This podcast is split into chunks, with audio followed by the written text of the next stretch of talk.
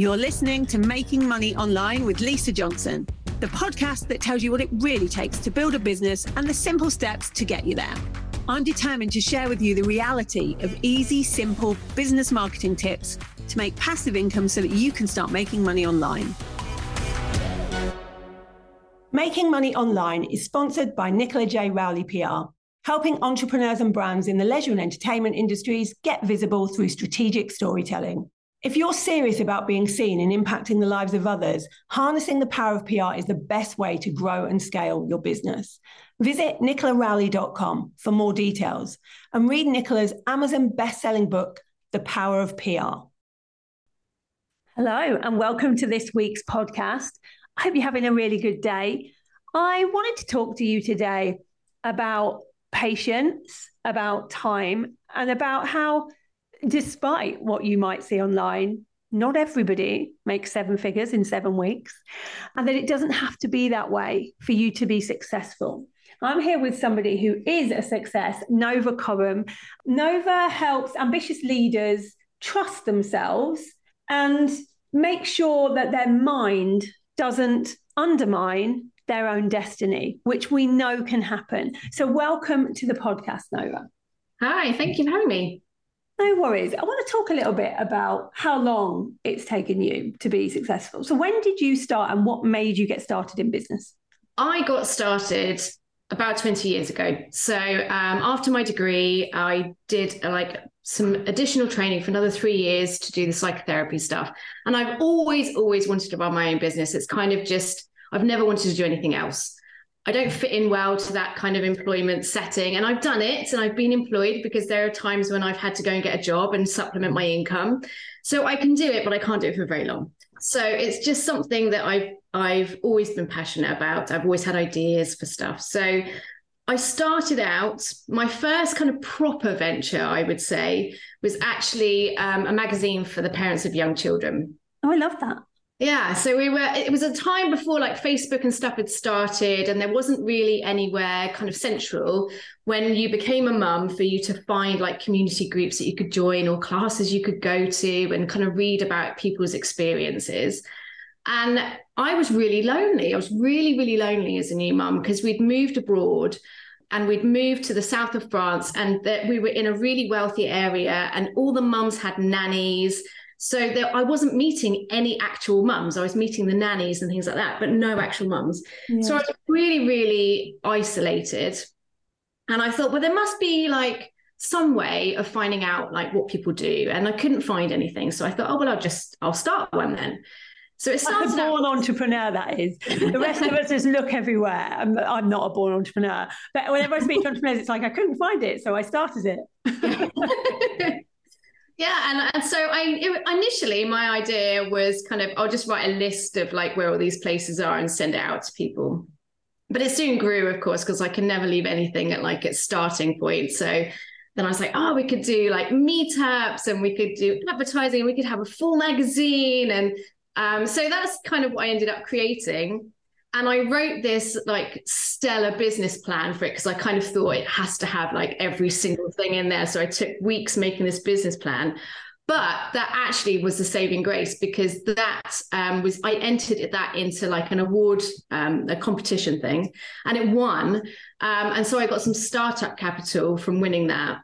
I also met a woman who was on Dragon's Den. She presented the prize and I got office space as well. So by the time we returned back to the UK, so bear in mind, I was doing all of this from France and kind of making phone calls to people and stuff. So by the time we got back, it was all set up and ready to go. And I had to learn design and all the elements because I had no cash. I was bootstrapping everything. So I created this magazine, put my son on the front cover, and it looked really cool. And then I realized my kind of big mistake, if you like, which was that actually, because this was a free magazine, the business model was advertising. Like I had to sell advertising space. That was how it was going to work. And I hated that part of it. So I was like, oh God. And so I did a couple of editions of the magazine and it you know, did okay. I sold some advertising slots, but it was a real slog. And the only part I enjoyed was kind of like the creative writing stuff, putting it all together, like doing all of the coordination stuff. And at the same time, Another magazine launched doing exactly the same thing, but it was like a franchise. So they were kind of well set up. So in the end, I was kind of like, you know, this is not the venture for me. But it kind of just ignited my, you know, my enjoyment of just creating something. And I was also recognizing that actually my qualifications always fed into what I was doing. Like I still wanted to just help people and talk to people and find out their problems and address their issues. And so all of the magazine was kind of like, okay, what problems are you facing? Let's talk about them. Yeah. It's like a really long unfolding story, so I won't tell you all of it. But basically one thing leads to another. But that's kind of what I wanted to get to. Like your first idea will hardly ever become the final thing that you end up making your money from. But we have to start somewhere because we have to learn on the job. My first idea was a wedding planning business. I'm not a wedding planner now. I wouldn't say that wedding planning business was particularly mega successful. You know, it did okay, just like your magazine did okay. But we realized from doing these things what we need to change and what we might want to do differently and what actually our skill set is. And I think that what happens a lot of the time is people start something and they go, oh, that didn't work. Well, that wasn't for me. So I can't have a business. Mm-hmm. Yes. Yeah. And that's such a shame because actually we have to go through these iterations of ourselves to become whichever one is going to be this final version of us, because we learn from these things. And even in the same business, you know, I've been in the same business now for 6 years.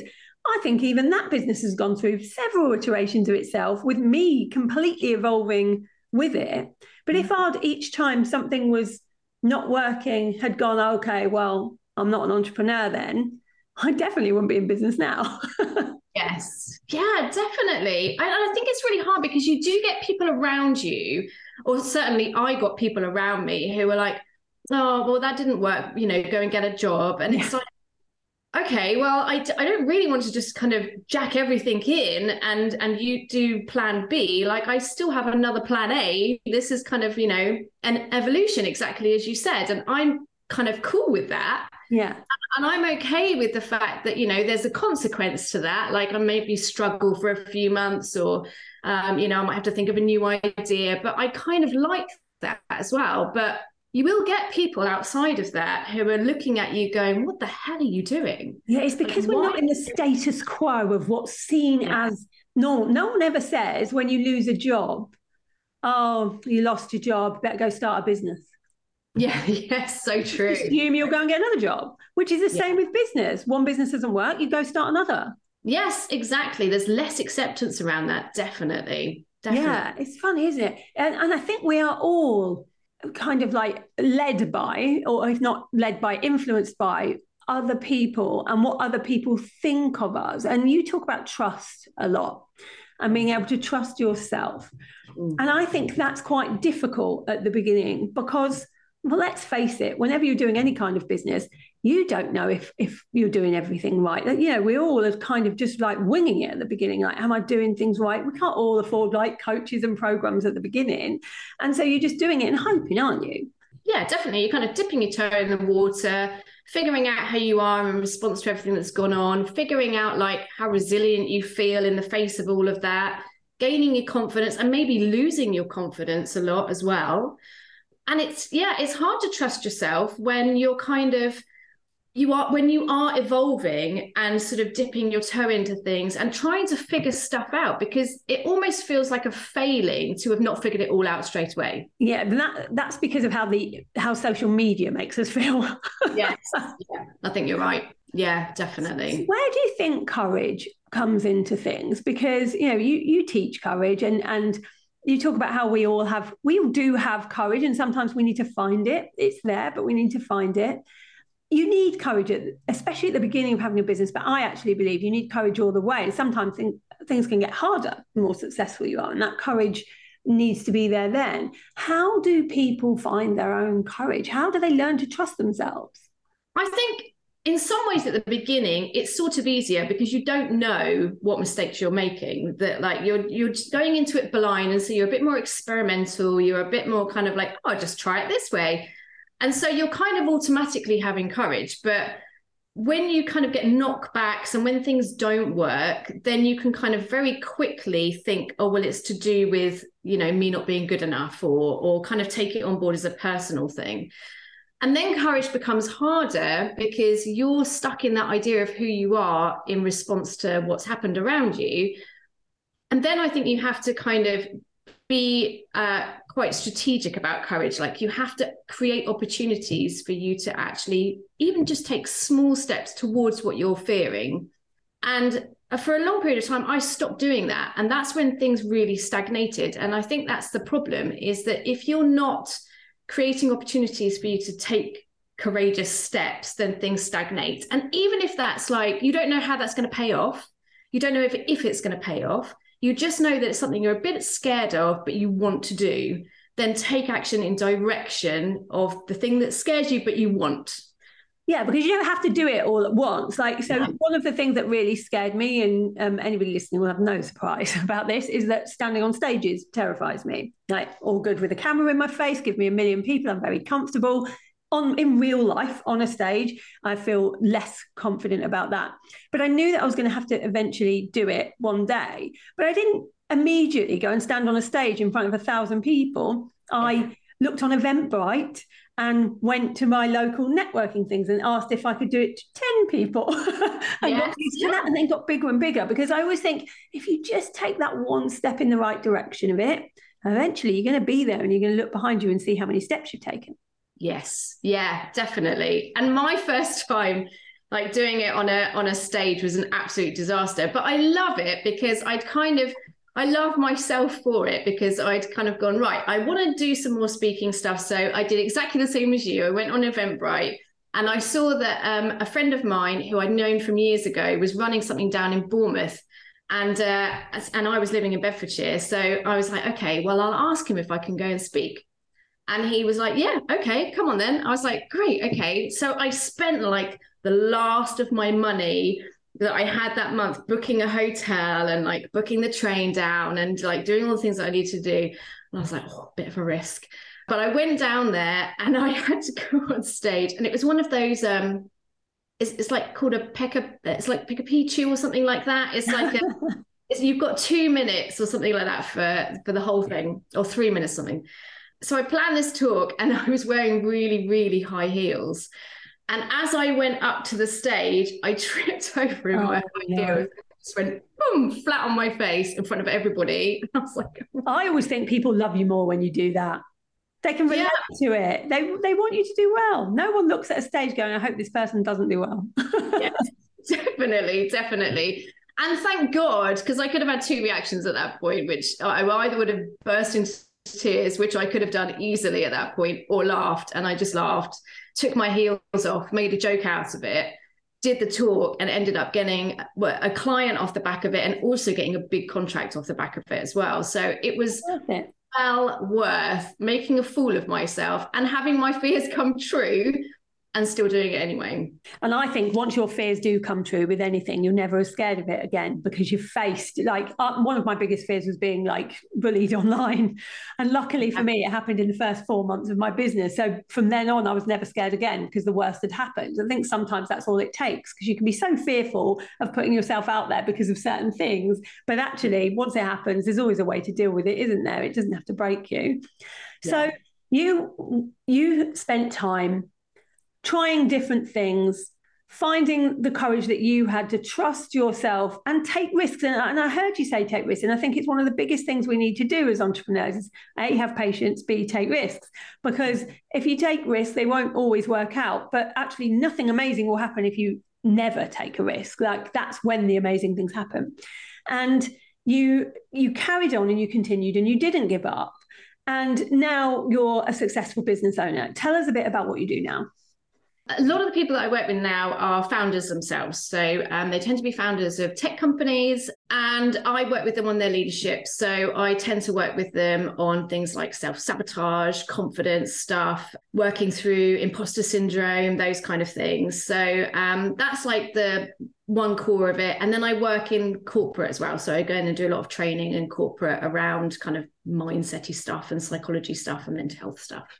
Cool. And with your corporate stuff, so I At the moment, I talk a lot about corporate because I believe that as online business owners, we need to take more from what corporate have already taught us, like strategy, and put it into our online businesses to be successful. When you work with these founders, these leaders, and you work with corporates, when you look at the mindset side of things, are they very different, or is it the same issues that you see? Oh, a bit of both, I would say. A bit of both. I think on an individual level, then there's lots of similarities because I notice across the board with leaders that there is still like a big kind of, I would say under the bracket of imposter syndrome stuff, which is all again, like the trust and the self-confidence. It's always like, am I good enough? And am I going to let people down? And can I do this? Those kind of things. They come up again and again and again. But then across, like if you're looking at them as businesses, then across kind of founders in their startups, they tend to be a lot more kind of creative and innovative and entrepreneurial. And everybody comes to that space and finds their own place. And it's really, you know, they can move across to different sectors and they can really like have a great journey within a startup if they don't really know what they want to do and they can explore loads of stuff. Whereas in the corporate world, it's kind of like, well, this is your role and that's it. This is just... Yeah, you're a cog. Yeah, absolutely. So the corporate side of things tends to be a lot more... I was going to say boring, and that sounds really bad, but I don't mean boring. That's just how I look at it because I'm just not in that world. But it tends to be a lot more strategic and kind of like we need to understand how we can help people with mental health. So right, I see. Something specific around mental health, or they know specifically what they want. Whereas within the founder and the startup world, it's a lot more kind of like, we don't really know what we need. Can you come in and kind of figure out what we need and then create something in response to that? So I think that's really true. And I definitely think from my time in corporate, helping employees, for instance, with their mental health was a box ticking exercise. Whereas from my knowledge of now being in like entrepreneurial startup businesses, they want to do that because they know it will help everybody, including themselves and the productivity. It's not at all a box-ticking exercise. It's so different how people perceive it from one place to another. And I guess that's just the culture of the places that we work in. Yeah. Yeah, I mean, I don't want to say box-ticking exercise, but it was on the tip of my tongue. I will. I'll just say it. But that's so true. It's so true. And they'll book, you know, if I go into corporate, sometimes they'll just kind of book like a half day where people can come in and speak to me for an hour, 40 minutes, whatever they've booked, and have a session with me. And they don't really care if people turn up or not. They just need to have provided that service. So for me, I find it quite frustrating because it's like, okay, well, you know, you've paid for a half a day or a full day and I've had two people turn up. Yeah, whereas you know how many people you can help if they actually championed it and made people realise how important it was. Yeah, and you do that in a startup and everyone turns up and they can't wait and they're really invested and then they want to, you know, they want to follow that through and they go on to have individual sessions and it's so different. So different. Yeah, I can imagine. What do you think when it comes to courage and patience and trusting yourself, what do you wish people knew? That courage is not something you wait for. It's something that you create and go out and do. It's a bit like the confidence myth. Like you don't wait for the confidence and then go and do the thing. You do the thing and that gives you the confidence. It's the other way around. I can attest to that because I was not a very confident person until my 30s. And I was waiting to become a confident person, as if some people are confident, some people aren't. And it's like a personality trait instead of a learned behavior. Yeah, exactly that. Exactly that. It took me a long time to figure that out as well.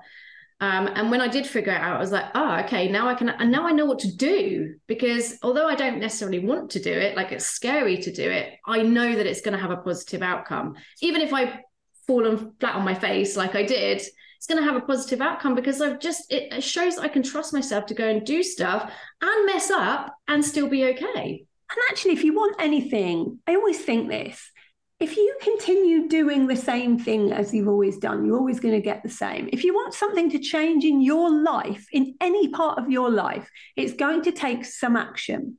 Now, that action might be scary. It might not be something you can do all at once, but you are going to have to do an action of some kind for something to change, even if it's wrong. Even if it's the wrong action, even if it fails, it's still an action. So it's taking you forward. Failure brings you forward. And people never realize that. Every time you fail, it's brought you one step forward to where you're supposed to be. And you only see this when you look back.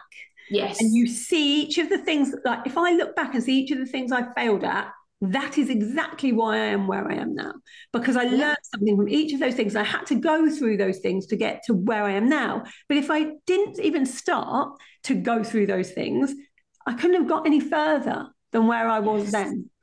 Yeah. So if you're scared, if you're sitting at home and you are like, okay, there is things I want to do. You know, there are things that I want to become and there are things I want to do, but I don't have the courage to do it.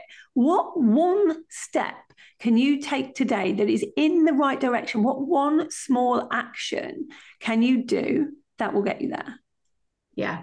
And I always think it's good for people to kind of come at it sideways. So like if they're really worried about it, then do an action over here that will prove that you can do it over here. So do it in a safe place. Like, you know, I always say to people, do like a silly thing, like kind of go into a shop and ask for something that you know that they don't have. Like, or, you know, ask someone if you can sit next to them. What it's some small step that just feels courageous to you and faces a fear that you have, but do it over here so that it doesn't affect something that feels more important. And then when you've done it over here, you can kind of map that thinking across and go, well, I already did it here, so let's try it in the thing that really matters. Yeah. So start somewhere different. The place where I see that happen a lot is when people start wanting to be visible online.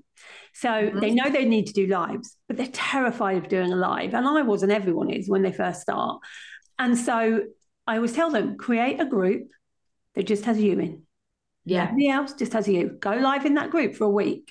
Yeah. And you will get so used to it that then you will be brave enough to go and do it in front of everybody or wherever you want to go live in a group with lots of people in. But just allow it to be you for a while to get used to things. There's no rush. And I suppose the last thing really that I really want to make a point here, and I know you'll agree with me, is there is no race when it comes to being an entrepreneur. What are we rushing towards? Why are we thinking we have to get there now? Like we can be a success after a period of time. Yeah. Yeah. And still a success. Yeah. And I think, you know, there's a lot of pressures on everybody, right? Especially like financial pressures. And you feel like if you've gone into something that you kind of have to make it work and make it work well and make it work quickly, because otherwise it's not worth it. And you haven't kind of proven it to yourself or people around you so that you want to invest more time in it. So I think we kind of go into a bit of a panic mode with things. And we think, you know, if it's not working right now, then it's never going to work. And so we chop and change and try and figure out other things. And we end up creating nothing because we're trying to be in, you know, do lots of things and dip our toe in, which is what I did for a really long time. Like just dip your toe in here. Oh, no, we're not working. Let's try over here. Oh, no, not working. And it was only when I was kind of able to step back and go, right, it doesn't matter if you have to go and get a job. It doesn't matter if you have to like just do other stuff, but you have to just commit to a route. And it doesn't matter if that evolves and changes, but you have to just commit to a pathway and keep going on it, because otherwise you're going to continue in this cycle of just not really achieving anything particularly. And we see that all the time. We see people pivot and change and try different things, when actually if they just continued with the same strategy for a longer period of time, it would work. It's just that they don't give themselves that consistency and that time to make it happen. Yeah, and sometimes they don't have the circumstances to do it as well, right? It just feels like, you know, if I don't make it work in 6 months, then I'm done because I've run out of money or I've run out of time or whatever it is. So I do think it's hard for people to commit to like a longer term strategy when they know that there's an urgent need to kind of provide or do stuff, which is why I think also having an income alongside trying to start something is always like a safer bet. Even, you know, it's not the one that I did, but I think that it calms the mind enough. Definitely. I did that. I didn't leave my job until I was already making, you know, 4 times as much as I'd been making in that job, because that safety net, it just means that you will take bigger risks in the business. And that's what it's all about, is taking those risks. Yeah. Amazing. Thank you for being here.